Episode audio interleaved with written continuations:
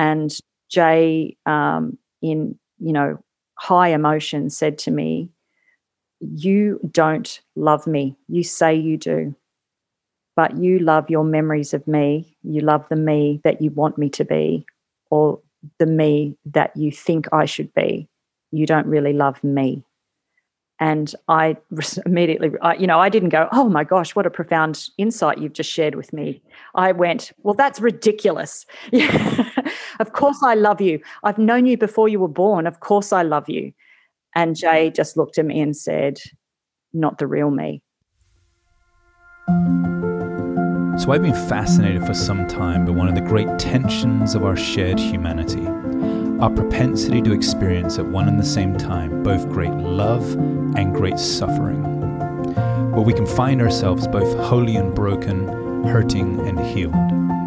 As a pastor, I've seen people face the worst moments of life and yet in them discover the greatest moments of their humanity, where suffering and struggle and injustice birth something profoundly honest and real and hopeful. If you're anything like me, I yearn to hear stories of women and men from around the world who have found themselves wrestling with God and as a result have walked away with a beautiful limp. I'm Andrew Gardner, and this is A Broken Hallelujah.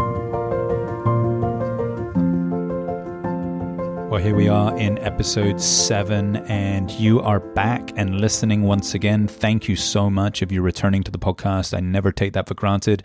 Uh, or you might be listening for the very first time. Uh, this is your first time stumbling upon the podcast or checking it out.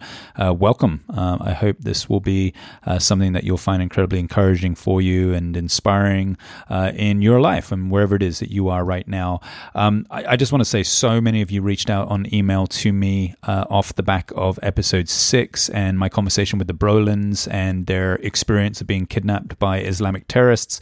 Uh, that episode just blew so many people's minds and just was really helpful for a lot of people uh, um, going through whatever struggle or trial or trauma uh, or hard moment in life that they were facing. And there were so many beautiful, rich truths that the Brolins brought uh, in the previous episode. Do check that out if you haven't listened yet. Uh, but today is um, actually, for me, such a profound conversation um, I'm really humbled um, by the fact that we have uh, Linda Pesavento with us today. Uh, she is uh, based in Australia. She runs an incredible ministry for women there called the She Is Project. Uh, but today we're actually talking about her personal journey in her family of her eldest child who um, had gender dysphoria for a number of years and is currently transitioning uh, from male to female. Um, and we get a chance to talk about uh, transgender, uh, transgender issues, and what in particular it's been like for, for her uh, as a mother uh, to go through that and uh, how that's impacted her relationship with her eldest child, as well as, of course, her relationship with God. And I think this is such a current and important topic. Um, I think this is something that is very rarely spoken about in church. Um, and I think it's great that we can host this conversation on a podcast like this, um, open up a very honest uh, and really kind of humble conversation around it. Uh, and you'll hear so much of um, Linda sharing from her own personal experience, uh, not trying to kind of represent all of the LGBTQ plus community, but just uh, someone who's uh, trying to speak on behalf of what they have experienced in their family. Um, and I think right up front, you know, we're just really humbled by the fact that um, her eldest child was uh, very happy for us to have their story told on this podcast. And again, we don't take that uh, for granted either. Um, that's something that's just so uh, important to us. And uh, yeah, I think it sets us up for being able to really bring open hearts and open minds to a conversation like this. So I don't want to take up any more time. I think Linda's got so much richness and good things to share. Um, so without further ado, here's my conversation with Linda Pesavento.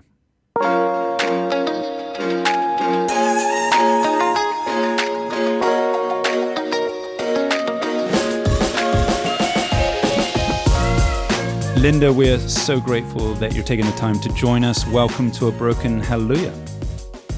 Thank you so much. So excited to be talking with you.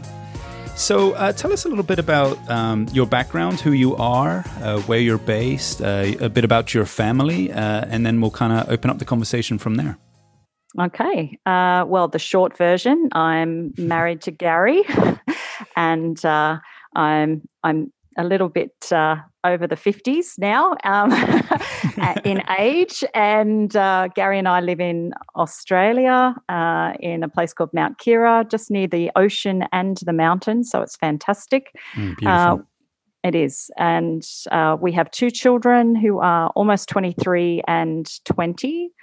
An overindulged Labradoodle, who is the focus of everybody's love and affection. And uh, we've been here for coming up to 16 years after 10 wonderful years in Hong Kong, mm. which is uh, yeah, where we that's met you. That's how you and I got to know each other and the families. Yeah, exactly. And um, and if I'm not wrong, I think you've um, had some work experience uh, within a church. You've been a pastor for a while. Tell us a little bit about your background in that sense.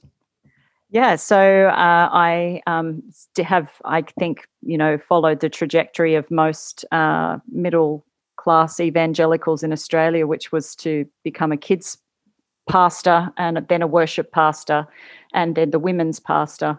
And uh, then it sort of uh, culminated in being the executive pastor of a church here in Wollongong. Uh, so that's uh, been was probably a good 20 years of my life. Um, all of those roles were voluntary. So i w- I've never been on paid staff, but I have been on full time staff right. uh, for mu- much of that time. And uh, I finished up officially pastoring about five years ago.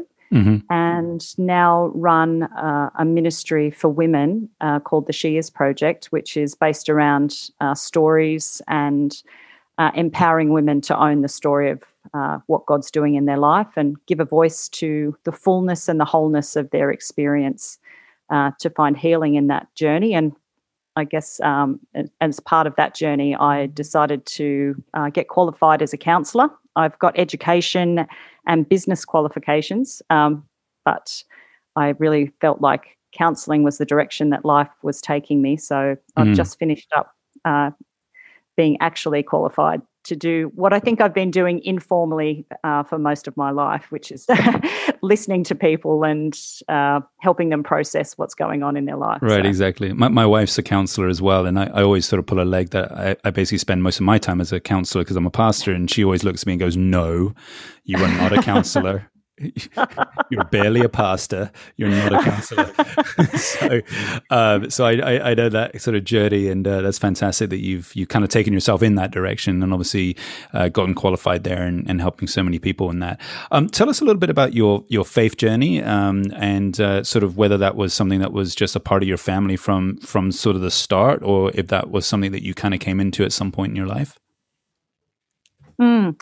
Uh, well, I was fortunate uh, to grow up in a really loving home. I'm the eldest of five girls. Uh, we grew up in a, a rural community uh, just south of Wollongong. Uh, my dad is a third generation dairy farming family.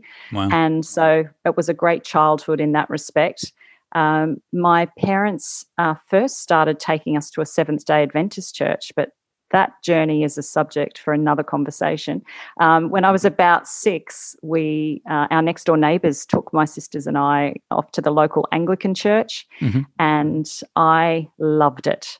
I loved everything about it. I loved potluck dinners and flower arranging and lawn mowing rosters and church cleaning rosters and teaching little kids in creation. mm, mm. Um, and I also loved God, but I really enjoyed the structured community right, and right. Uh, being in a being a small community. it was a a very um, you know everybody knew everybody and church was really the hub of the social life and the life of the community um, and i thrived in that space mm. Sound like you were you were a very good Anglican. Loved the church more than you loved God. Oh, did I just say that? Did I just say that out loud? Apologies to all the Anglicans well, listening right that, now. That that may have become apparent to me later on um, when I became a teenager and I started uh, asking some hard questions of my reverend and myself and my parents.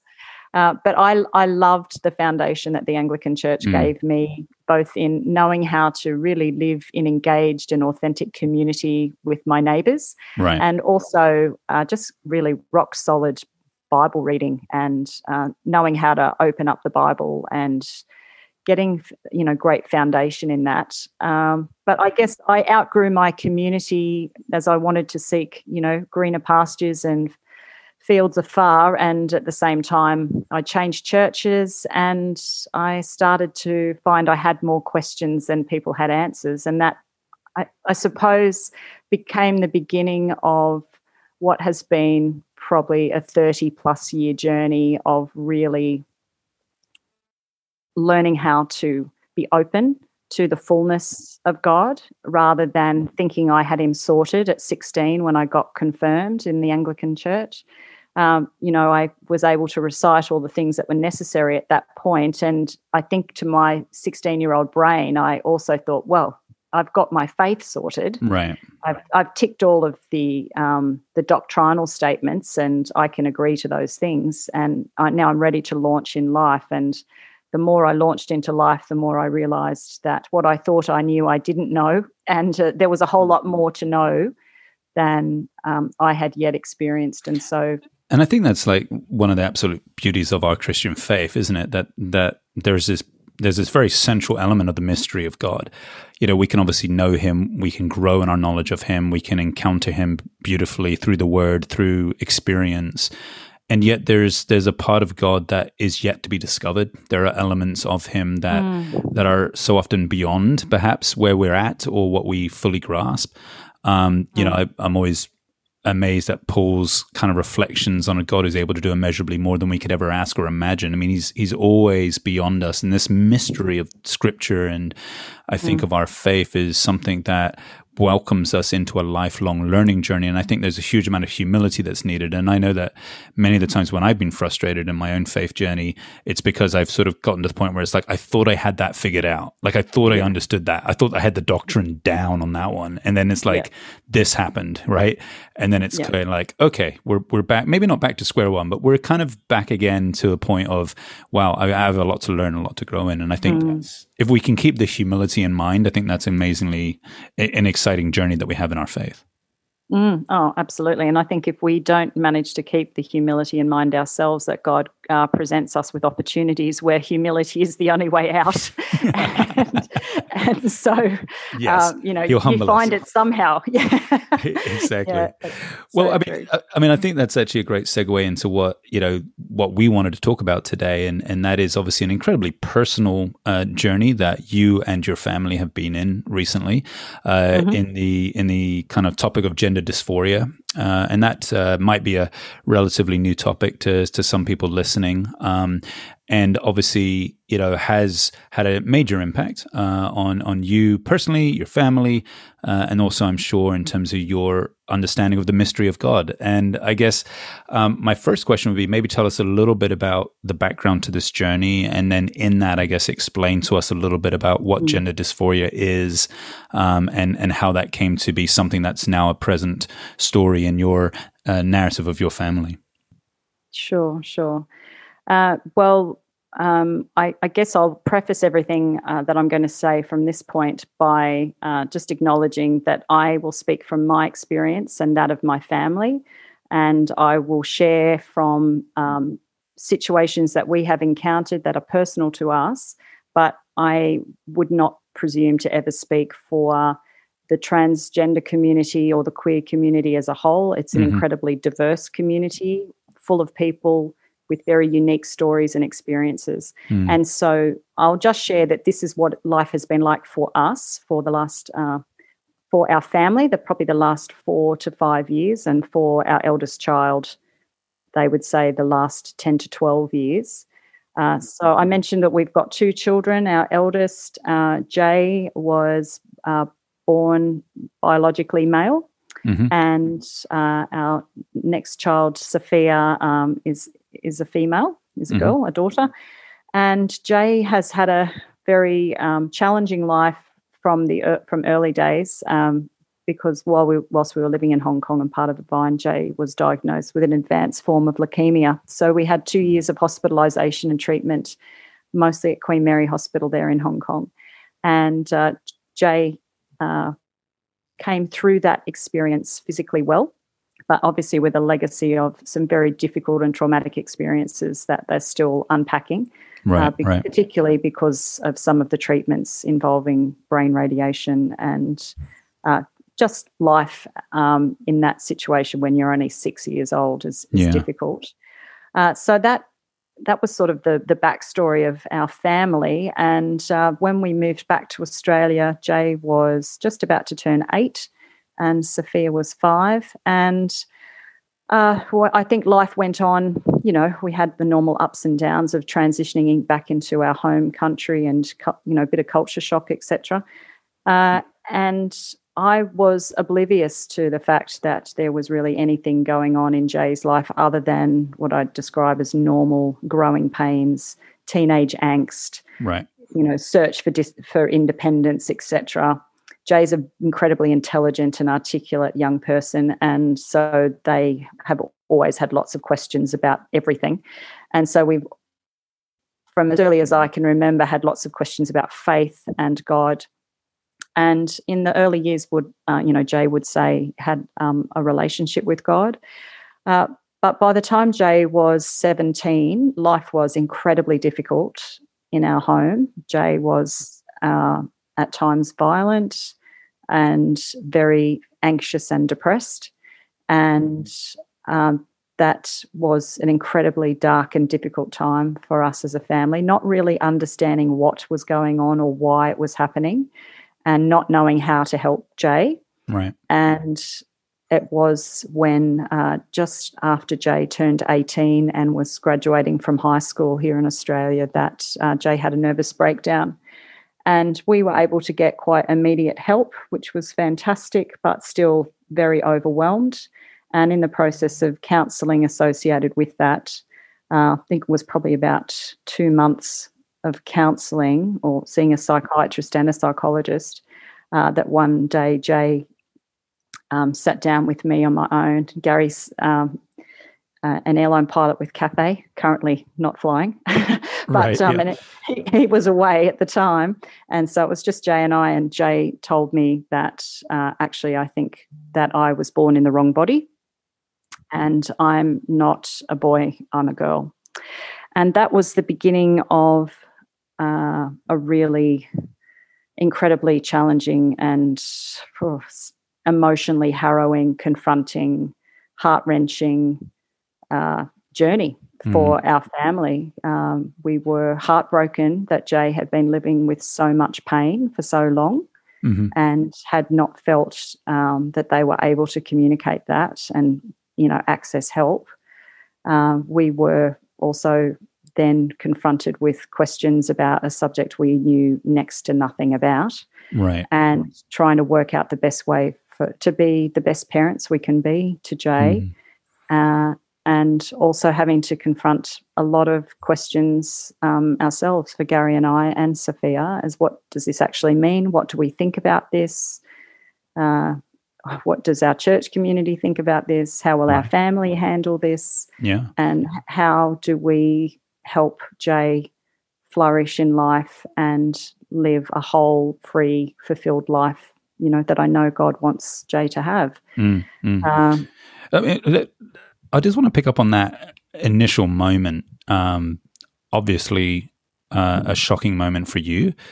Mm-hmm. Um, the I, am just amazed at the sheer amount of courage it must have taken for Jay to, mm. to have that conversation. Um, mm. I'm assuming it was probably something they were wrestling with for some time. Um, what you know, as you reflect back on that conversation, what what was that like for you, and and what were some of the initial emotions that came? Uh, I, I mean, I was absolutely flabbergasted. Um, it was it was not even remotely on my radar that that right. would be what Jay would confess to me. Uh, I mean, if I'm going to be, you know, totally honest, as the conversation started to happen, I thought, "Are you going to tell me that you're gay?" Right. And um, I'm like, "Oh, oh, okay." You know, so I mm-hmm. started mm-hmm. processing that. So when then when Jay said, "I believe that I'm transgender," I was like, "What?" Mm-hmm. Oh, hang on. I, and, you know, I'm ashamed to admit, you know, as every parent, we don't always handle things as well as we could the well, first well, time. I, I, do, I do, but but I know that most most of the world doesn't. Yeah, so I understand that. well, yes, um, it's uh, uh, yeah, it, it, was just like uh, I, I don't have words.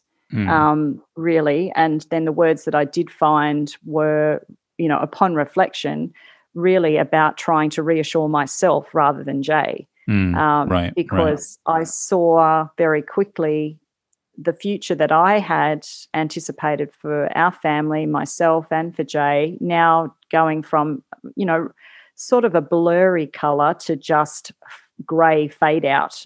You know, I've got mm-hmm. no idea mm-hmm. what's ahead of us now. Nothing. I, I don't know how to make sense of anything you're saying to me. Mm-hmm. mm-hmm. And I don't know what that means and I mm-hmm. don't know what to do. Mm. And maybe if I close my eyes when I open them, that won't be happening. Won't be, and yeah. you know what's interesting? Just as I as I'm reflecting, I mean, I'm I'm new to this story as well. Uh, you know, and as I'm reflecting on what you're saying, I'm thinking to myself, it, it's kind of interesting that you felt perhaps in that moment the same emotions that Jay had been feeling for years, uh, mm. which was suddenly a sense of loneliness, suddenly a sense of my world's been turned upside down, you know, a sense mm-hmm. of confusion, maybe fear. You know, mm-hmm. all of that was present for you uh, off the back of that conversation, and that had been obviously what what they had been walking in, you know, for some time. Uh, so, in some sense, there's a solidarity in that moment, even though maybe that wasn't the feeling in the moment. Have you kind of reflected back a little bit on kind of how your journey might have paralleled with their journey in some ways? I don't know. Yeah, definitely. Um, that's a great insight. We, I think, um, you know, now we're four years into this sort of chapter of the story. Uh, I often reflect back on uh, what, um, and I don't use this word lightly, but what a gift it has been to be in relationship with someone who is as brave and resilient and courageous as Jay, and who has just this determination to not um, give up on who they know they really are, and and the search to to really bring clarity to that. Uh, you know, I've chatted with Jay before our conversation, and so I I feel okay in saying that you know Jay is on a journey of establishing a strong sense of identity and that mm-hmm. journey is not over right and and so they are exploring really what is the truest and best and most authentic reflection of who they are in mm-hmm. the way that they present to the world and that is something that they're, they're still working out but I what I've come to realize is that that's a journey we're all on in our own context, and you know some of the details are a little bit different. They don't necessarily involve uh, things gender determinant behaviors and presentations, but right. we're all looking for a way to find the freedom to be the person that we know we really are inside, regardless of how the world around us labels us or accepts us or not. Hmm. And to have the confidence as um, you know jay was had just turned 18 to be able to say confidently knowing the consequences of what they were saying if they were to begin to present in the way that they believe that they truly are the gender that they believe they really are that they would experience persecution shame uh, rejection and abandonment by a whole range of groups and individuals but determined to do it anyway. Uh, there is absolutely no way that is a phase or a whim. Mm-hmm. Right. That is um, that that is an, an, incredibly courageous step to give, you know, authentic voice to their experience. And as a parent, um, the best thing that I can do is to provide a safe space unconditional love and acceptance and be the soft the soft place where they fall at times. Right. Not you know not be the sharp edges uh, because the world gives them plenty of sharp edges and uh, I don't think that that's my my job um, as Jay's mum. You know, Jay's you know almost twenty three, so we're um, you know we're learning and growing together. That's for mm. sure. And I'm incredibly proud of Jay, and mm. have learned so much from them in the way that they um, are trying to live. You know, their life. Yeah, I think it's uh, such a I think it's such a great reflection that you've brought there, which I think I, I, don't think unless you'd been through obviously this journey together, um, that we just don't have that kind of reflection, which is a lot of, you know, there's a realness and a truthfulness to they's perception of them themselves and their identity um, that is probably at a level that many of us long to have, you know. Um, and I think you see this a lot even within the church, you know, context where um, you know, and, and to be honest, even what's happened over the last year with COVID and in our city here in Hong Kong with its political context, mm.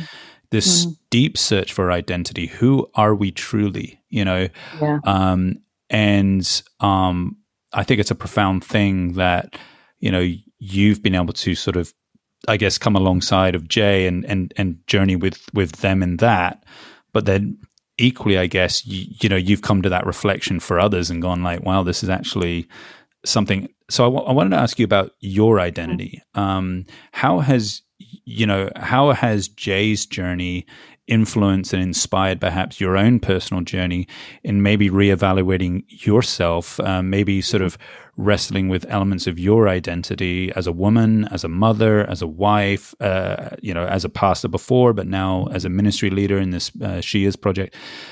Yeah, tell me a little bit about sort of what's happened for your own personal identity journey.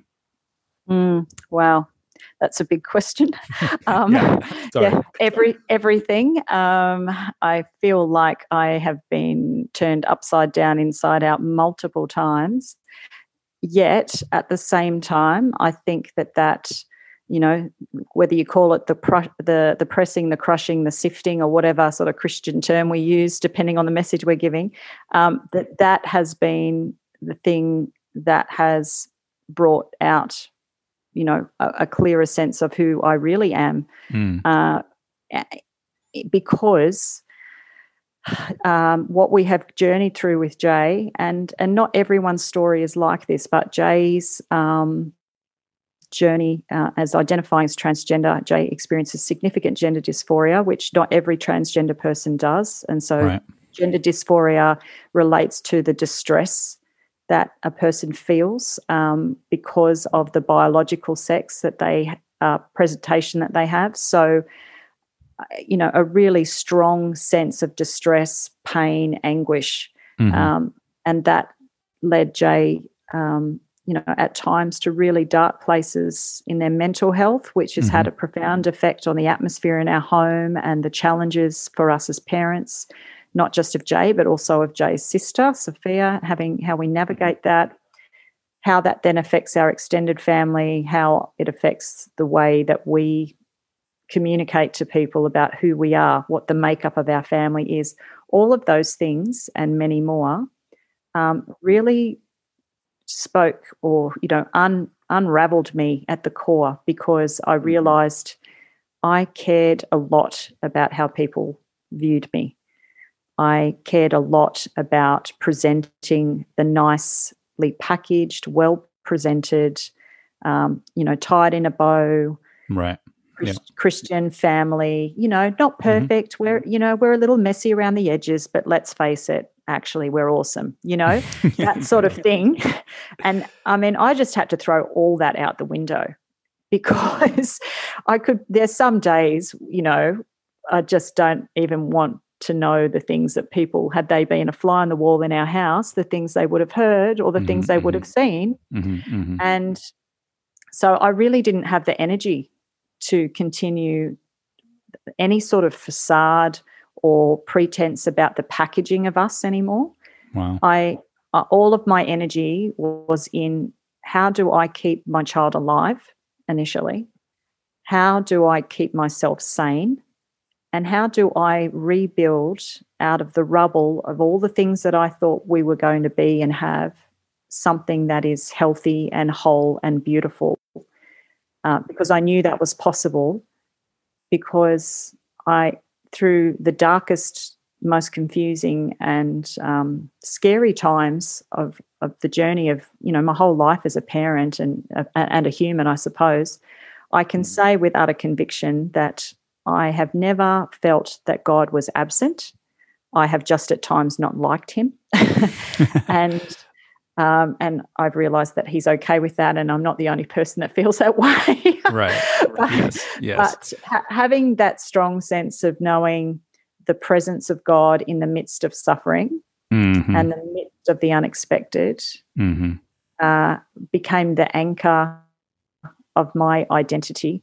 And so my uh, identity changed because I was forced to understand in a way that I didn't know was possible what it really means to love unconditionally. That's actually something I wanted to uh, really pick up with you because um, you know in in in prior conversations we've had um, you know you you've shared me a little bit about that moment uh, between you and Jay uh, where I think you know that concept of what it is to love unconditionally really kind of came to the fore. Can you tell us a little bit about that and and maybe just pick up on what you learned about love in the midst of that? Yeah, it was so uh, such a big moment. I didn't feel like it in, at the time because I was so angry. Um, because I pride myself on ha- you know being able to keep it together and being you know reasonably competent at stuff. Mm-hmm. And Jay, um, in you know high emotion, said to me, "You don't love me. You say you do, but you love your memories of me. You love the me that you want me to be, mm-hmm. or the me that you think I should be. You don't really love me." and I immediately, I, you know, I didn't go, oh my gosh, what a profound insight you've just shared with me. I went, well, that's ridiculous. right. of course I love you. I've known you before you were born. Of course I love you. And Jay just looked at me and said, not the real me. Hmm. and, you know, thank God at that moment that I actually stopped talking and let the significance of that sink in. Hmm. And I have reflected on that so many times. Uh, I mean, our life together is much easier now than it has been in the past. Uh, but I reflect on that moment and not just in my relationship with Jay, but in the relationship I have with Gary, my husband, and with Sophia, and mm. the relationship I have with God and other people. Uh, am I loving you the way that, because you know you're presenting the way I want you to? Am I loving you because you're doing what I think you should do? Right. Or am I'm actually giving you the freedom to be, show me who you really are and love that because hmm. that's what God does for us. And hmm. I realized through Jay's, you know, heartfelt anguish cry, you know, and insight that I hadn't actually had the courage to say that about myself. You know, because that's really what I was saying, but you know, to God so many times is, can you love me for the person I really am? Right, right. But I, I was just so loath to actually be honest with God about the person I really was, like the person that, you know, I enjoy saying bad words at, at times. I, mm-hmm. you know, mm-hmm. I say things I shouldn't say, do things I shouldn't do. You know, sometimes, you know, the mm. list is long and sure. diverse, but I I was always about oh if I can package it appropriately and if I can put a sort of the, the most appropriate Christian phrase around it, people were like, oh yes, I see the joy in your struggle. She's so authentic. It's like nothing has shown me authenticity more than my my eldest child, and um, that their ability to call BS on me has meant that I am now much more readily able to call BS on myself, and um, and actually go, no, that's you've got to own that. You've got to show up as the person that you really are. And the great thing that that's done for me is that I know, you know, with no sort of pride or arrogance, I am more loving now than I have ever been. Wow. And yeah. I, I could not have got there without the experiences that we have had with Jay to, to look beyond labels and stereotypes and sound bites, particularly in this age of social media, gosh, do my head in, mm-hmm. to be able to sit and listen to people and say, Can you tell me more? Can I understand mm-hmm. some more of your story? Can you share some more about that rather than thinking I already knew everything that I needed to know? Yeah. Because I'm a Christian. well, I, and I think this is, I mean, there's so much profound wisdom you're you're bringing at the moment, and I think something that everybody listening is going to resonate with, uh, and I think find deeply challenging. I'm sitting here as a pastor going, "Wow, this is deeply challenging." like for me, and from my context, I really do appreciate you being willing to share your journey and to share your learnings because um, I I think you know you're representing something that is that is um, a brutal truth is probably a good way of saying it. You know, it's a truth, but it's it's hard. It's a hard truth to mm. hear and to know. Is like, you know, do we truly love people for who they truly are? You know, that is the ultimate question, and it is, like you say, the ultimate question that God. The, the scriptures answer as to like you know Jesus Christ is the one who has and will love us as we truly are. Mm-hmm. It does though bring me into reflections around the church, um, mm-hmm. and I'd just be curious to ask you know your journey with the church in the midst of this. Um, I know that um, you know this is a very big topic. It's a sensitive topic. Um, mm. Churches have different perspectives and opinions about LGBTQ plus, queer communities, mm. transgender, um, and obviously, you know, we're not going to go into all of the theological elements of that.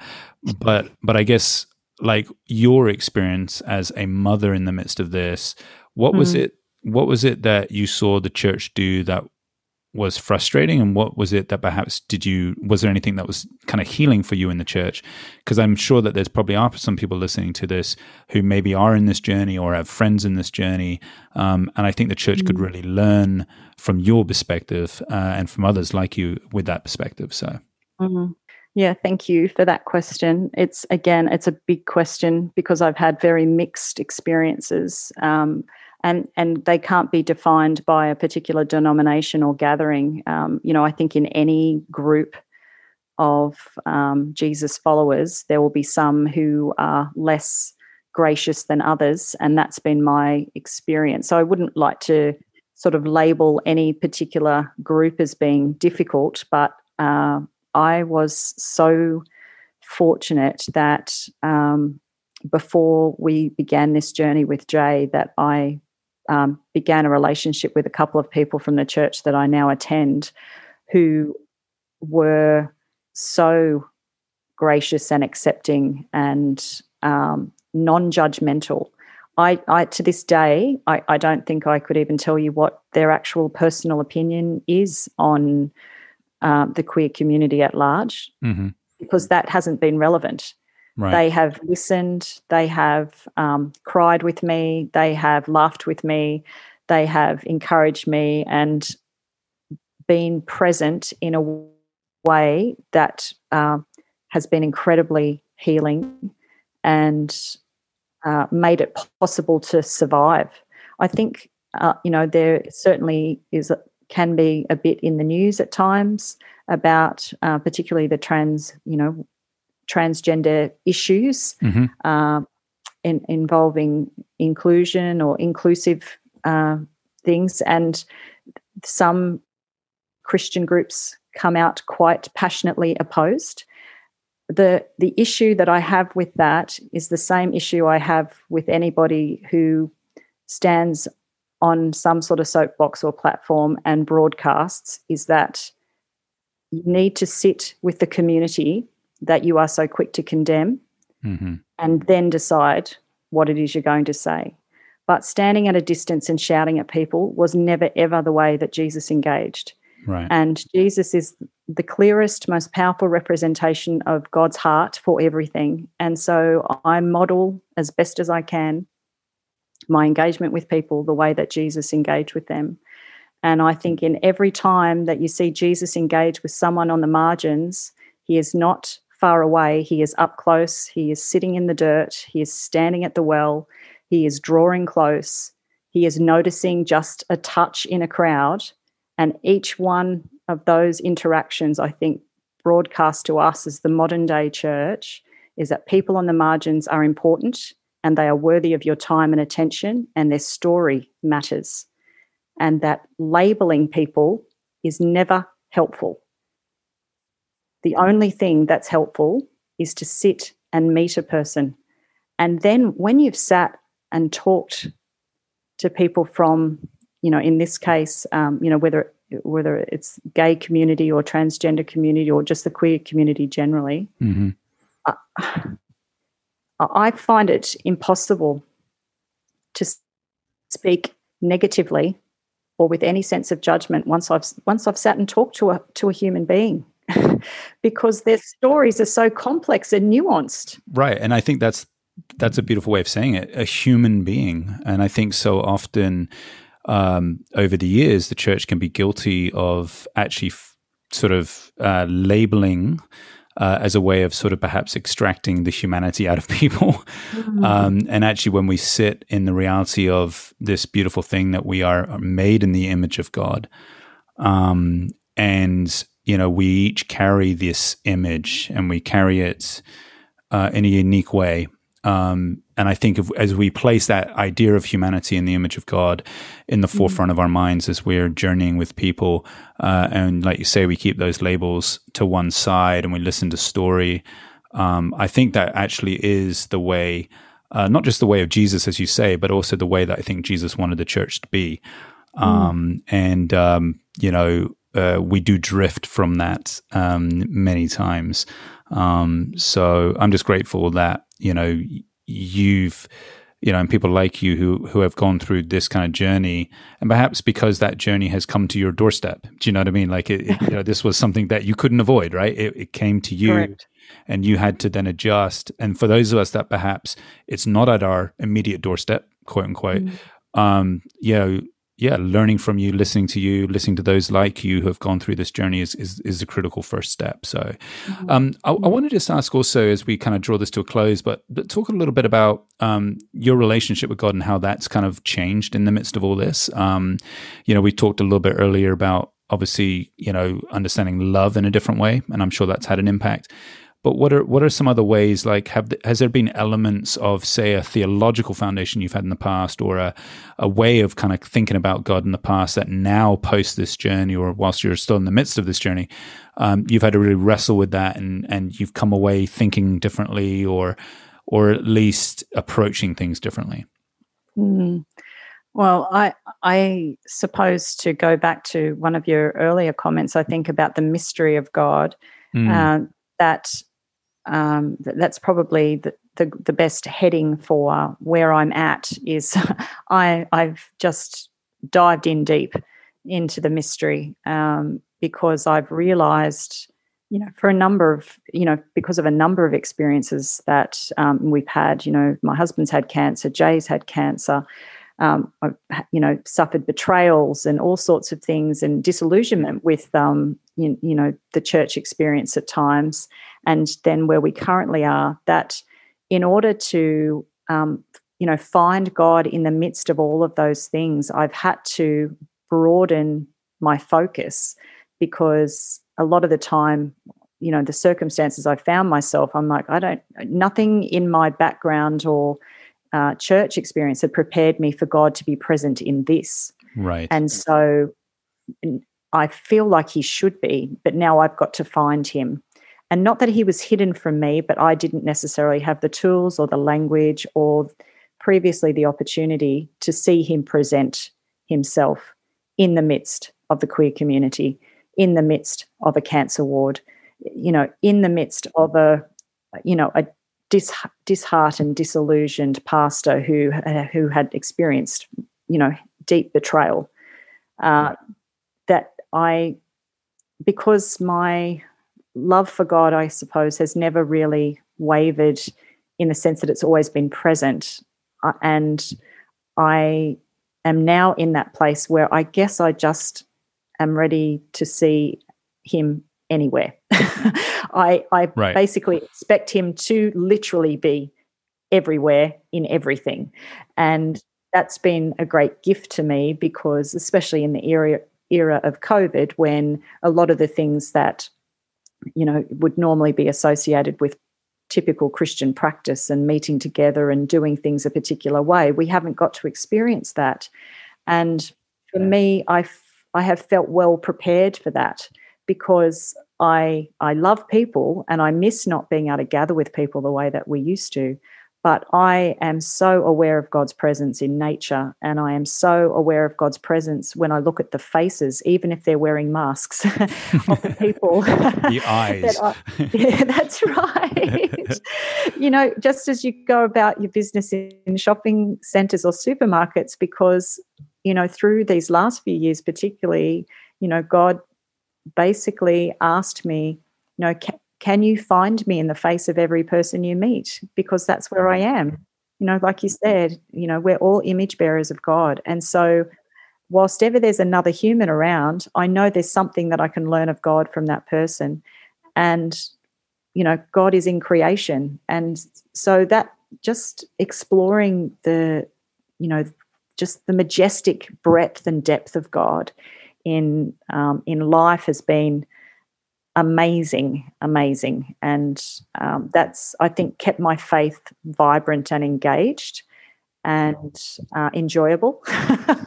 Which is so important. Having uh, having been through obviously what you guys have been through as a family, and I think keeping joy in there and finding joy, discovering joy in the midst of that, um, mm. yeah, is such a, an important thing. Lin- Linda, I'm just so so grateful for um, you being willing to be a part of this conversation. Uh, I know it takes a lot of courage. Both again, we we thank Jay for for their courage and for their willingness to allow you to to share their story today. Uh, for for you, Linda, for being willing to put yourself, you know, vulnerably out there before everyone and and and just kind of bring this whilst you're still, you know, like you say, in the midst of it, uh, as you guys are still journeying in this together as a family. Um, really deeply grateful for that because it's that level of humility and vulnerability that I think opens up for everybody else their own ability to process their own stories. So thank you so much. How, how can uh, people stay in touch with you? How do they connect into the She Is project? What are what are some ways that um, those that are listening can do that? Oh, thanks. Um, so um, I've got a website which is where I share stories from women all over the world, um, which is the sheisproject.org. Uh, and that's probably the easiest place. There's an email address there if people want to get in touch. I'm always keen to chat, um, which is Linda at the She Is Project. And I'm on social media as the She, she Is Project um, as well. Um, right. So that's probably the best starting point and um, super super motivated to talk to people. I, you know, I love humans. So you're a passer through and through. Um, you, should a, you, should do a podcast, Linda. I'm calling it out a She Is pro- podcast. That that needs to be. Is that something you do already, or that needs to be something? Well, we did in the height of COVID um, when I wasn't able to get out and meet people as much as I normally do to write right, their stories. Right. Um, we did a few Instagram lives, which I did love. Oh, cool. Yeah but you've inspired me because you you know you've taken the thought and actually put it into action. And uh, now i've totally finished my studies I, i've got no excuse right? So yeah yeah yeah exactly. Well all, all, the best with that and and thank you thanks. again for uh, just being a part of this today and for sharing your story. Oh thanks for providing the platform. It's you just it's an honor and a privilege. Thank you so much